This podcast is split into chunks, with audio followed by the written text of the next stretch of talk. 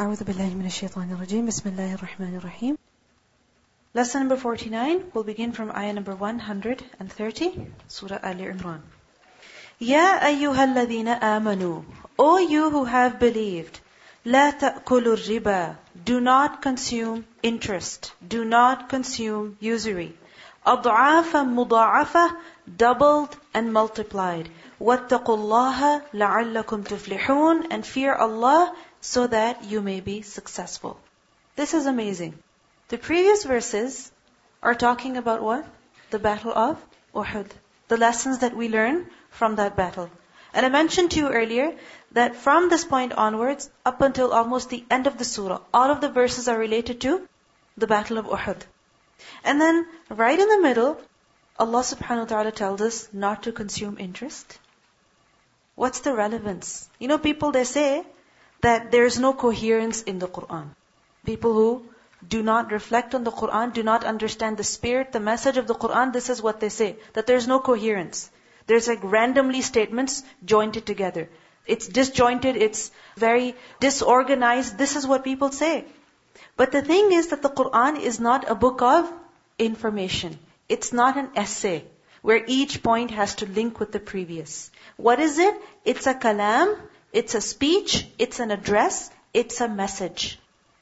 And when you are explaining something to someone, then it happens that you bring examples, you say things which apparently do not seem to have a connection, but the one who is being spoken to, he knows what the link is. So over here, what is the link? The defeat at Uhud. What was the main reason behind that? What is it that led Muslims to their defeat. They were victorious at the beginning, but then the situation completely changed. What was the problem? When they disobeyed the Prophet ﷺ. Why did they disobey him? He had told them, do not move from here unless and until I allow you. Why did they move? Why? Because they wanted the wealth, the money. Right? They wanted to participate in the collection of the booty. So it was the love of wealth that basically distracted them. It was the love of wealth that made them disobey Allah and look at where they ended up. Their victory turned into defeat. So over here, Allah subhanahu wa ta'ala commands the believers to not consume interest. And this ayah is the first ayah that was revealed concerning the prohibition of interest. Because remember, in Medina, the commands came. And it was in the third year after Hijrah that the battle of Uhud was fought. So soon after that, the prohibition of riba came. Because it's the love of wealth, because of which a person will earn interest. What is riba? We have learned about this earlier in Surah Al-Baqarah. Riba interest is basically every profit that is acquired over a loan that is given. Right? So if a person lends some money to someone and then over that he gains some profit. He says, I'm giving you $50, you give me back 55. This is what? The $5 are what? They are interest. So Allah says, Ya ayyuhalladina amanu la ta'kulu riba. Do not eat interest. La ta'kulu is from akala. And akala is to eat. Now it doesn't mean that a person eats the money and if he's wearing it, if he's giving it to purchase something, that's allowed. No. The reason why akala is mentioned is because one of the main things we do with our money is what? What do we do? We buy food so that we can eat it. Correct? If a person has a limited amount of money, what's his first priority? Groceries. His first priority is not to buy, you know, a new jacket, a new pair of shoes, no, to renovate the house. No, that's not his first priority. His first priority will always be to fill his stomach. So this is why the word akala is used. So la ta'kulu riba. And you see the word akala. You eat something. It kind of denotes, you know, greed on the part of the consumer. That don't greedily consume what? A riba ad'afam muda'afa. Doubled and multiplied. Ad'af ضاد عين fa, plural of ضعف and مضاعفة from the same root, ضاد عين fa. What does it mean by أضعاف? ضعف is basically the equal of something. So أضعاف meaning doubled. Okay? Double. So for example, you give 50 and then you take another 50 back. So you're taking 100 back. And muda'afa multiplied many times over. Not just twice, but many, many times over. What does this refer to? It refers to compounded interest, which is when a person has been given a loan, so a debtor, in other words, if he is unable to return the loan by the fixed time, then what will he say? I need some more time. Okay? For example, he promised that by the end of the year, I'll pay you back this money. Okay? Now, by the end of the year, he realizes, I cannot return the money. So he asks for one more year. So the person who gave him the loan, the lender, he says, okay, I will extend the time for you, but you have to give me more money back. Now you're going to be charged interest. Does it happen? Within six months, pay your OSAP. If you don't, then you have to pay interest on that. Right? If you pay within two years, if you pay within three years, if you pay within four years with that limited interest charge, then the interest charge remains the same. But if you take longer, then what will happen? The interest will increase. And sometimes it increases so much that people are just paying off the interest. They're not even paying the actual loan back. Isn't that so? What happens on mortgages? What happens when people take loans? This is what happens. Every month they're just barely paying off the interest. And then by the end of it, they have paid more money in interest than the money they had originally taken. Isn't that so? And this shows extreme greed on the part of the one who is lending the money. Why? How? Because the person who could not fulfill his needs himself, he was in that desperate situation that he had to go ask for money. He had to go borrow money. He didn't have that money in the first place. And now he's struggling to come up with that money to pay you back, and there you are charging him interest, asking him to give you back more. And when he's not able to give you back, you charge him even more interest. So at the end, he's given you more interest than the amount that you lent to him in the first place. In the Quran, what do we learn? وَإِن كَانَ ذُو عُسْرَةٍ فَنَظِرَةٌ إِلَى مَيْسَرَةٍ That if there is a person who is in difficulty, who's not able to give back the loan, then what are you supposed to do? Give him more time. Don't increase the interest. Don't charge interest. Don't increase the interest, but rather give him more time. And we know that every day that a person gives time, meaning every day that a person increases, for the person who's taken the loan, then what happens? On the part of the lender, it's as though he is giving sadaqah every single day. It's as though he is giving all that money in charity every single day. This is why Allah says, وَأَن تَصَدَّقُوا خَيْرٌ لَكُمْ And if you give in charity, that's much better for you. So over here, Allah subhanahu wa ta'ala is telling the believers, do not consume interest, أضعافا مضاعفة, واتقوا الله, and instead fear Allah, لعلكم تفلحون, so that you can be successful. Because if you don't fear Allah, then you cannot be successful. And what does it mean by fearing Allah? Leaving that which Allah has forbidden. And what is it that Allah has forbidden? Riba. وَحَرَّمَ الرِّبَى very clearly in the Quran, Allah says that He has made riba haram. He has made interest haram. وَحَرَّمَ الرِّبَى There is no other clear statement. You know, it's absolutely clear that it is forbidden. So وَاتَّقُوا اللَّهَ Taqwa of Allah, what does that mean? That a person leaves interest.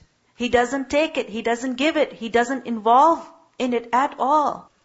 And this is necessary, لَعَلَّكُمْ تُفْلِحُونَ, so that you can be successful. This means that if a person indulges in haram, then will he be successful? No. He will not be successful. At Uhud, the believers failed.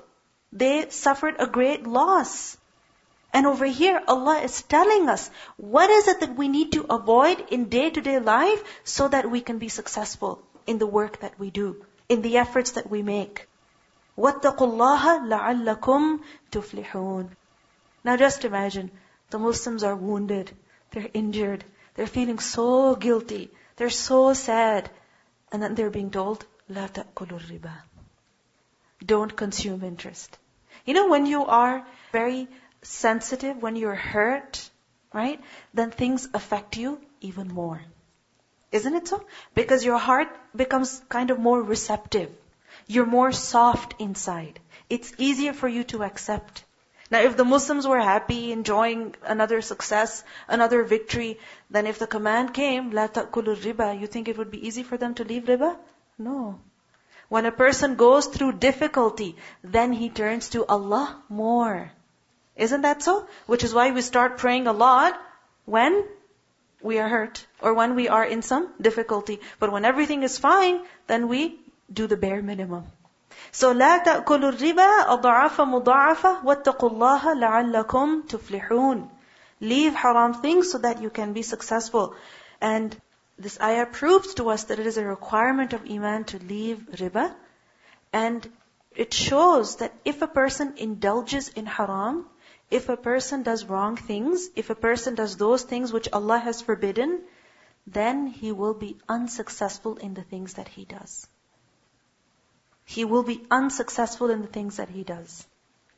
You know, many times it happens that people start a business, but it collapses. People want to fix a relationship with their spouse or with their children, but it's just not working. People want to have a good career, but they don't seem to get a good job anywhere. You know, everywhere they show up, it just doesn't work out. It happens with people. You know, we are trying to do many things in life, but things don't work out. And we wonder at that time, maybe Allah is upset with me. Hmm? Or we become depressed or we become upset and we say, I'm not going to pray anymore. I'm not going to wear this hijab anymore. This religion is not taking me anywhere. You know, I'm angry with Allah. There are people who do this. They won't pray and they said, I'm angry with Allah. Because I failed this. I didn't do good at this. This didn't work out for me. You know, if people have had a bad experience in their marriage, then they're so angry with Allah that they won't pray anymore. But is that the solution? No. You have to look at your life. You have to analyze your life. Maybe I am doing something wrong because of which Allah is not helping me. Maybe there is some mistake that I am making. I am disobeying Allah in some area of my life because of which I am suffering this problem today. Many times people have problems in their marital lives. People have problems with their children. And if you think about it, you know, you can analyze yourself. Am I praying properly? Am I reading the Quran? Am I fulfilling my obligations? Am I giving my zakat? Am I living in a house of haram? You know, what wrong am I doing? Because when a person focuses on his islah, when a person focuses on his own self-improvement, his relationship with Allah subhanahu wa ta'ala, he becomes more obedient and devout servant, then Allah's special help comes his way too. Then Allah will help him. You know, in a hadith we learn that when a servant performs the obligations, then what happens? He draws closer to Allah. And when he performs voluntary good deeds, extra good deeds, then what happens? Allah says that I become his hand by which he strikes. I become his foot with which he walks. Meaning that Allah's help is with him all the time. In every step he takes, in every move he makes, in everything he does with his hand. So, to get the help of Allah, we have to draw close to Him. To draw close to Him, let's leave those things which Allah does not like. And let's do those things which Allah wants us to do. لَعَلَّكُمْ تُفْلِحُونَ وَاتَّقُوا النَّارِ And fear the fire. Save yourself from the fire. Today you're suffering one defeat. Today you're suffering one problem in just one area of your life. But tomorrow it will be much worse. Save yourself from the fire, allati u'iddat lil kafirin, which has been prepared for those who disbelieve. And who are kafirin? What is kufr? Rejection. That a person does not accept the command of Allah. So, the fire has been prepared for who? Those who disbelieve in Allah. And if we truly believe in Allah, then what is necessary? That we obey Him, that we fear Him, that we love Him. We have a strong connection with Him. We love Him and He loves us back. So وَاتَّقُوا النَّارِ And if you think about it, in this life, we are so careful. We want to protect ourselves from the heat of the sun, right? From the cold wind, whatever it is. We protect our bodies, we protect our skin, we protect ourselves so much. Allah tells us, save yourself from the fire. The fire that is much worse, much greater, much more intense, much stronger compared to the fire of this world. You know, if you think about it, any building you go to, then what do you see? You see, you know, fire alarms. You see fire extinguishers. Correct? You see so many things throughout the building for the safety of people. That in case, God forbid, there is a fire, people come out safe. We take so much precaution. In school, what happens? You have those fire drills, right? To practice, in case there's a fire, how are you going to get out of the building safe? Isn't that so? And this is in every building. So that people are safe. The fire of this world is dangerous. And the fire of the hereafter is far, far more dangerous. It's far more painful. وَأَطِيعُوا اللَّهَ وَالرَّسُولَ And obey Allah and the Messenger. Be obedient to Allah and the Messenger. The reason for your failure, the reason for your defeat was what? You disobeyed the Messenger sallallahu in just one matter. And look at the consequences. Disobeying the Messenger of Allah in one matter.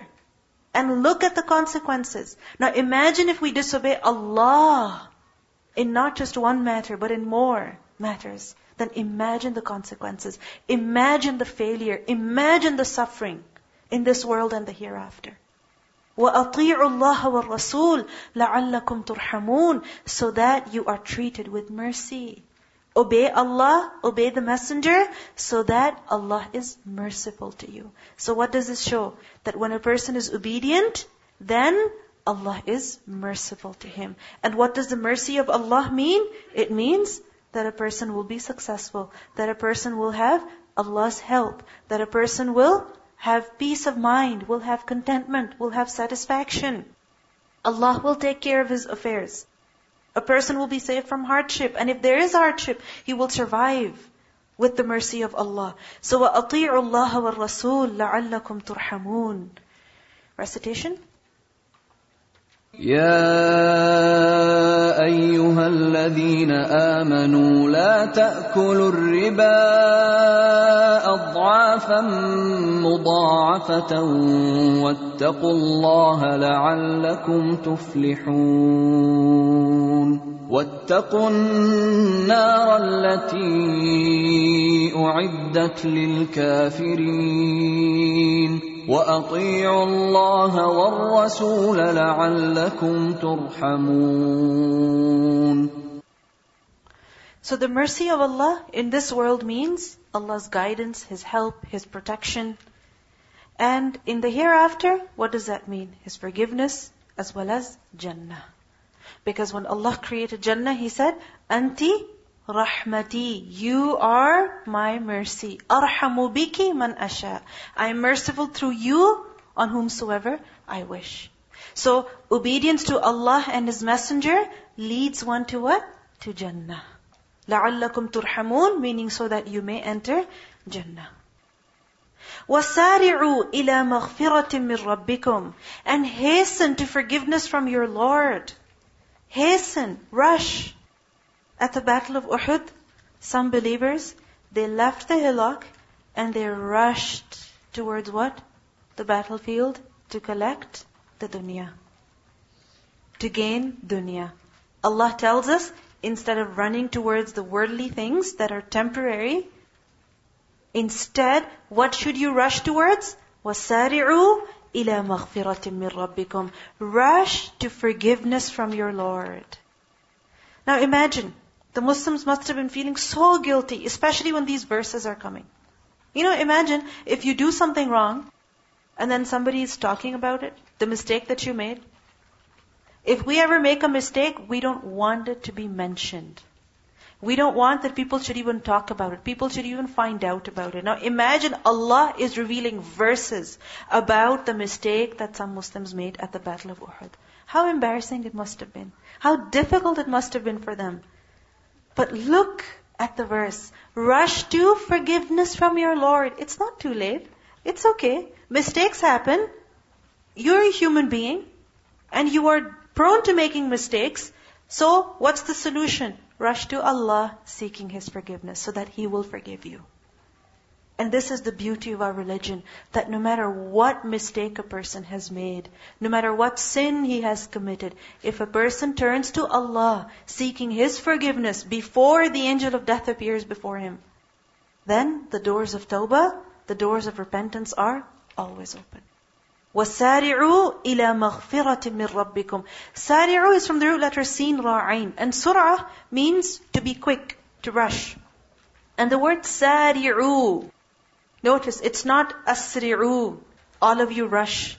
Sari'u, the alif. This is from the verb form mufa'ala. In Arabic, there are verb forms, which inshallah you will learn about more in grammar. So mufa'ala, this indicates that there are more than one participants in the action. Okay? That there are more than one people involved in the verb, in the action. So sari'u. What does this mean? That only one person is hastening? Is rushing? No. More than one person. And it kind of gives the meaning of competition. That all of you rush and compete with each other. It's like if you see someone getting ahead of you, don't stay back. You rush forward to try to get ahead of them. And if you see them getting ahead of you, then you rush forward again to get ahead of them. And this continues until a person passes away. Sari'u. Keep rushing. Keep going forward. What does this show? That if we see someone doing good, then we should just praise them and say, Oh, mashallah, how nice. I'm so happy for you. And then we just sit down and do nothing ourselves? Is that sari'u? No. But isn't this what we typically do? If somebody is doing something good, we say, Oh, very nice. I'm so happy for you. I'm so glad that you're doing it. But we never think, What about me? We say, Yeah, they're doing it. Somebody's doing it. It's good for them. Me, you know, I have so many other things to do. It's okay. I do other good things. And, you know, besides, I'm not really a good person. This is the excuse that we give to ourselves, right? But what does Allah say? Sari'u. If someone is doing good, then that should encourage you to do good too. Either we become jealous, okay? Or what happens? We just don't even think of doing it ourselves. You know, doing good is only for other people and it's not meant for us. We're already righteous or we're already so bad. We have an assumption about ourselves that either I'm too good, so I don't need to do more good, or I'm too bad, so even if I do good, it's not going to help me. Or what's the other way that typically we react? We become jealous. If somebody is doing good, we become envious. And because of that hasad, we lose the good that we have done before even. But what's the right way? What should be done when you see someone doing good? You also do it. You also do it. If you see that someone's going to the mall, your sister's going to the mall, what will you do? Yeah, go, I'm so happy for you. Yeah, yeah, take all this money and go and shop. And yeah, mom, give her more money. And dad, please take her and also pick her up so that she doesn't need to take the bus on the way back. What will you say? I want to go too. I'm going as well. Isn't that so? If your sister is going for a party, you want to go too. You don't want to stay back and miss out on the fun.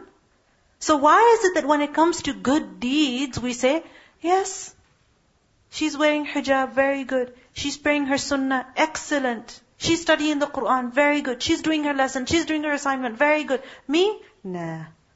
That doesn't make sense. Allah says, Sari'u, rush forward.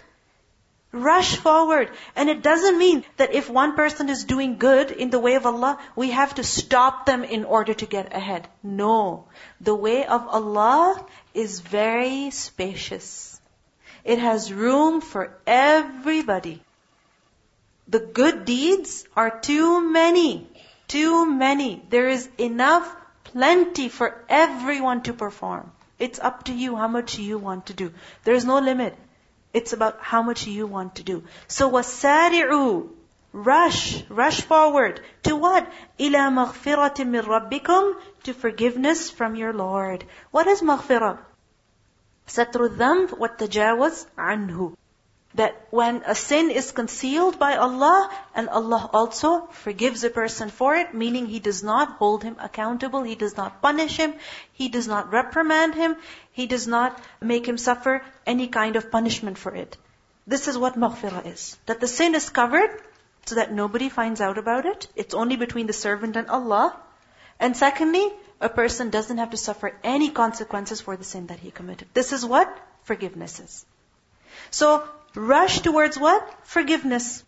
Now the question is, how do we run to forgiveness? Is it a place that we have to rush to? Like, for example, the front of the masjid, so everybody rush? Yeah?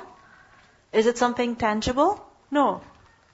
How will you rush to forgiveness? That when a mistake happens, then we do not delay in seeking Allah's forgiveness. When we make a mistake, then we do not delay in repentance. Rather, on realizing, immediately turning to Allah, seeking His forgiveness.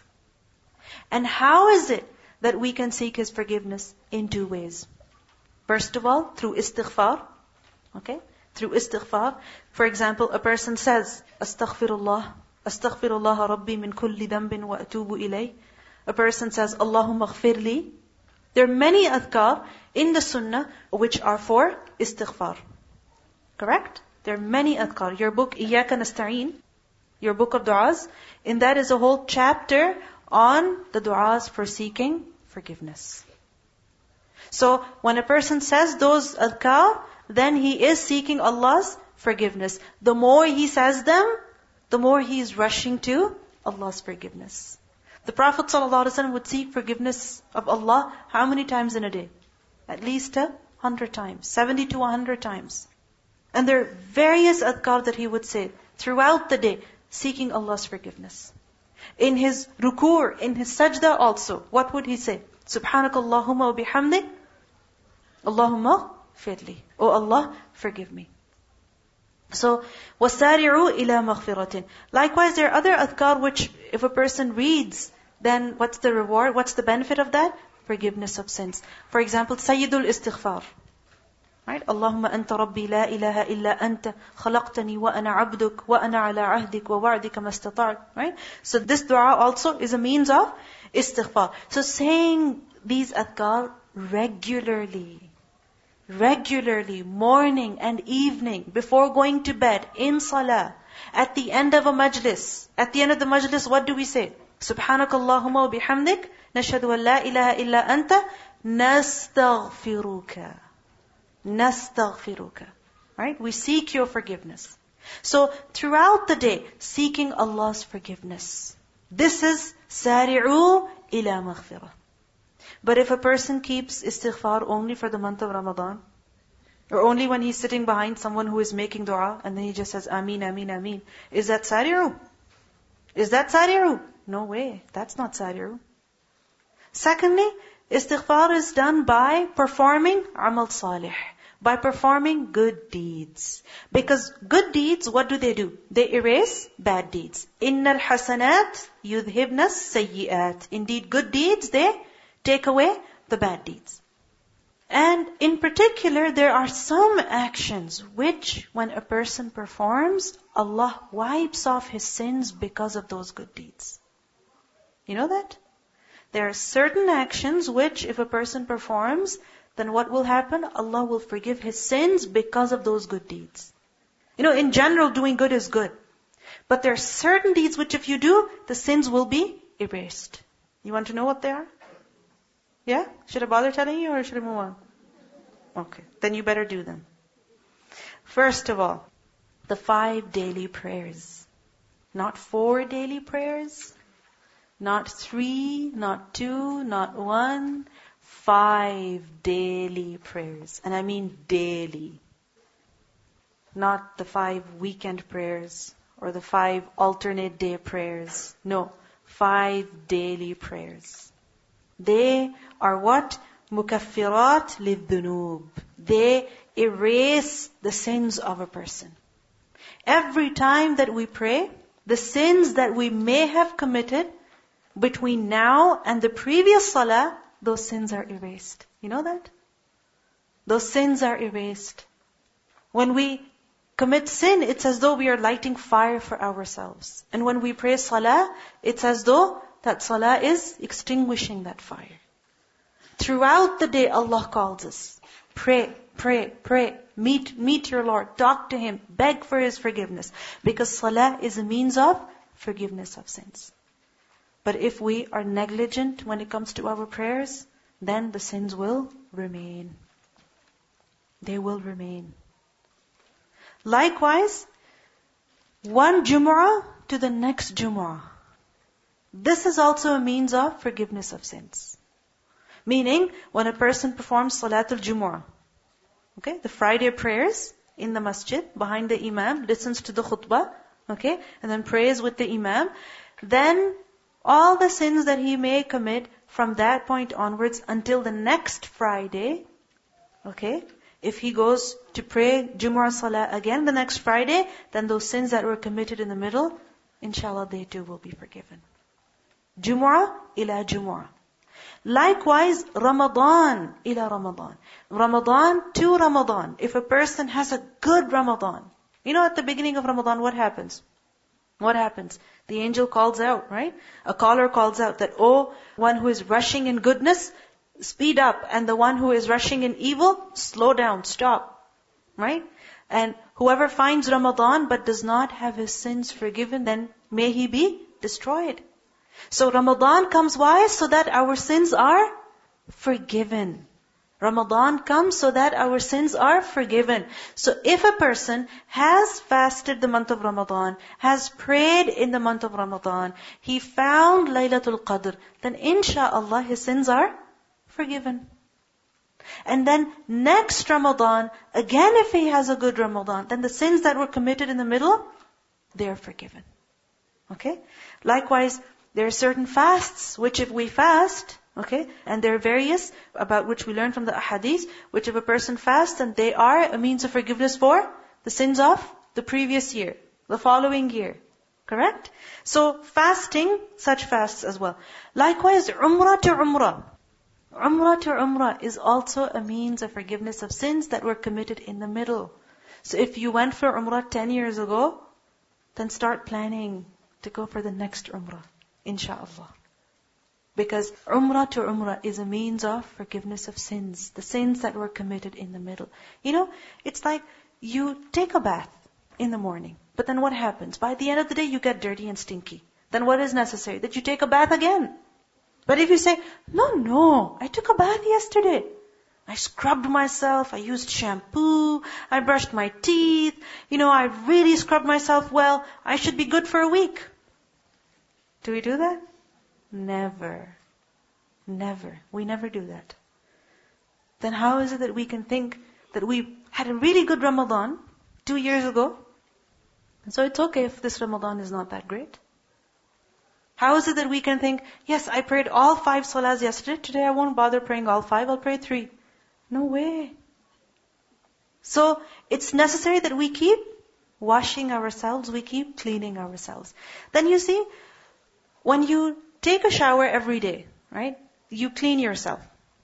But then your feet sometimes need extra cleaning, which is why you go for a pedicure. Right? Likewise, sometimes your face needs extra cleaning, which is why you go for a facial. Right? So, yes, on a regular basis, maintaining good hygiene, every day you brush your teeth, you clean your mouth, but then every six months you visit the dentist to make sure your teeth are clean. Why? Aren't you brushing your teeth every day? Who needs to go? These people are just making money. Yeah? Why do you go? Why do you spend all that money to get your teeth cleaned? To make sure that your teeth are in good condition. That if you were leaving something out, that is also taken care of. So likewise, daily prayers, yes, they are a means of seeking forgiveness, but these extra good deeds, Umrah, good Ramadan, Friday prayers, they are a means of earning more forgiveness. So don't think that you have five daily prayers. If they're there, then, you know, why bother going for Umrah? No. You need a good scrub every now and then. You need extra cleaning every now and then. So give importance to such good deeds as well.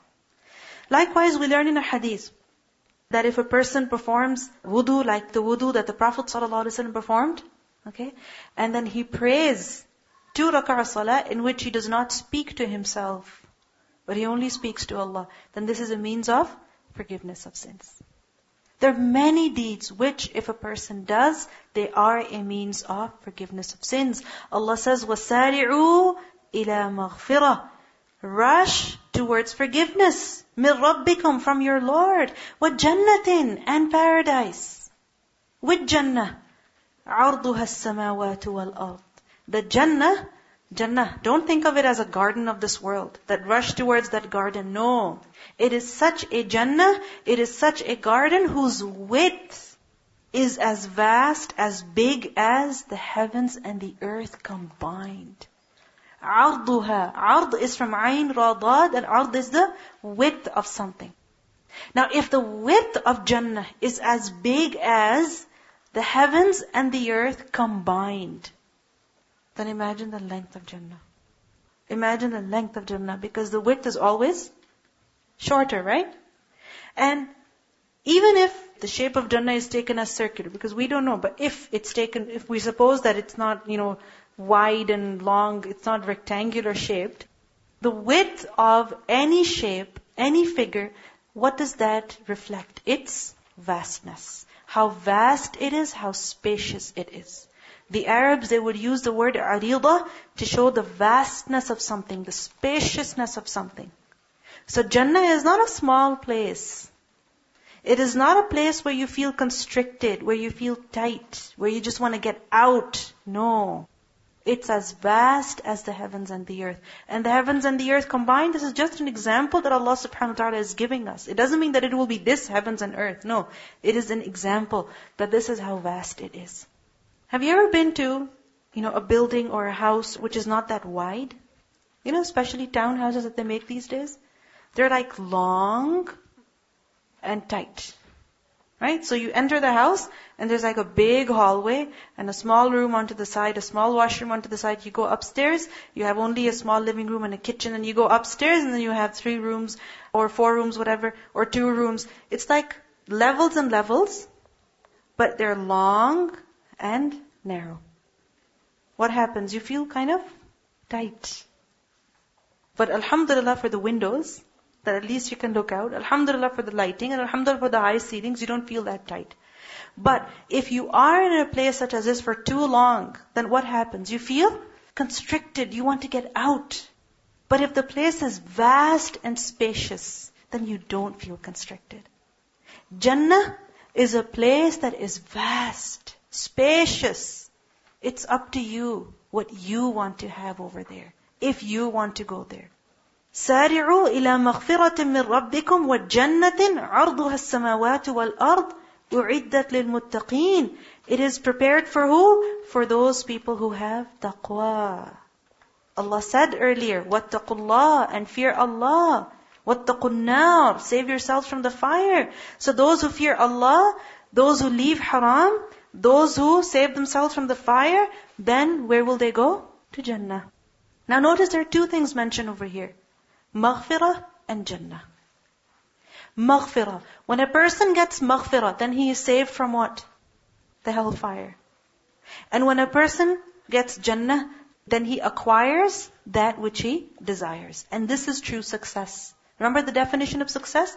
That a person is saved from what he does not want, what he dislikes, and he acquires what he desires. This is success. So when a person gets maghfirah, then he can enter Jannah, and this is true success, but this is for who? For those who have taqwa. So what's the lesson in this ayah for us? That we should not delay in seeking forgiveness, in doing good. Rather, we should rush towards such deeds so that we can enter Jannah. Because there's no other way of success. The only way is that a person makes it to Jannah. And for that, don't delay in seeking forgiveness. Don't delay in saying, Oh Allah, I'm sorry. Don't delay in saying, Oh Allah, I will obey you. I am your servant and only your servant. Because then a person can get to Jannah. A hadith warns us. The Prophet ﷺ said, hasten to do good deeds before you become busy. Hasten to do good deeds before you become busy. We always make this excuse, I'm so busy, I'm so busy, I'm so busy. Later I'll do this. Later I'll do this. But later never comes. Because with each day, you increase in your busyness. Isn't that so? Like for example, if a girl is pregnant, she says, you know, when I have my baby, then I'll think about doing something. And her pregnancy is like on her head all the time. She feels as if she's sick and she's ill, as if she's diseased. You know, people take pregnancy as a disease. It's not a disease. Okay? It's just a state of your body which is temporary and very soon it will be over. Accept it, embrace it, enjoy it. But what do people say? When I've had birth, then I will do something. And then they have one baby. And that baby seems like a huge mountain to them, right? That every day, you know, they're just lost with the baby, they're busy with the baby, they're so preoccupied they cannot think of anything else. But then what happens? There comes the next child, and then the next child, and then the next child. And then people who are having their first baby, they say, enjoy your time. You know, you can do it right now. Don't delay. Just the other day I was talking to a friend of mine and I was asking her about what she was doing these days and she said, well, I have to complete my degree still. And mashallah, she has three children right now. And between her first and second child, there was a long gap. I said, why didn't you do it before?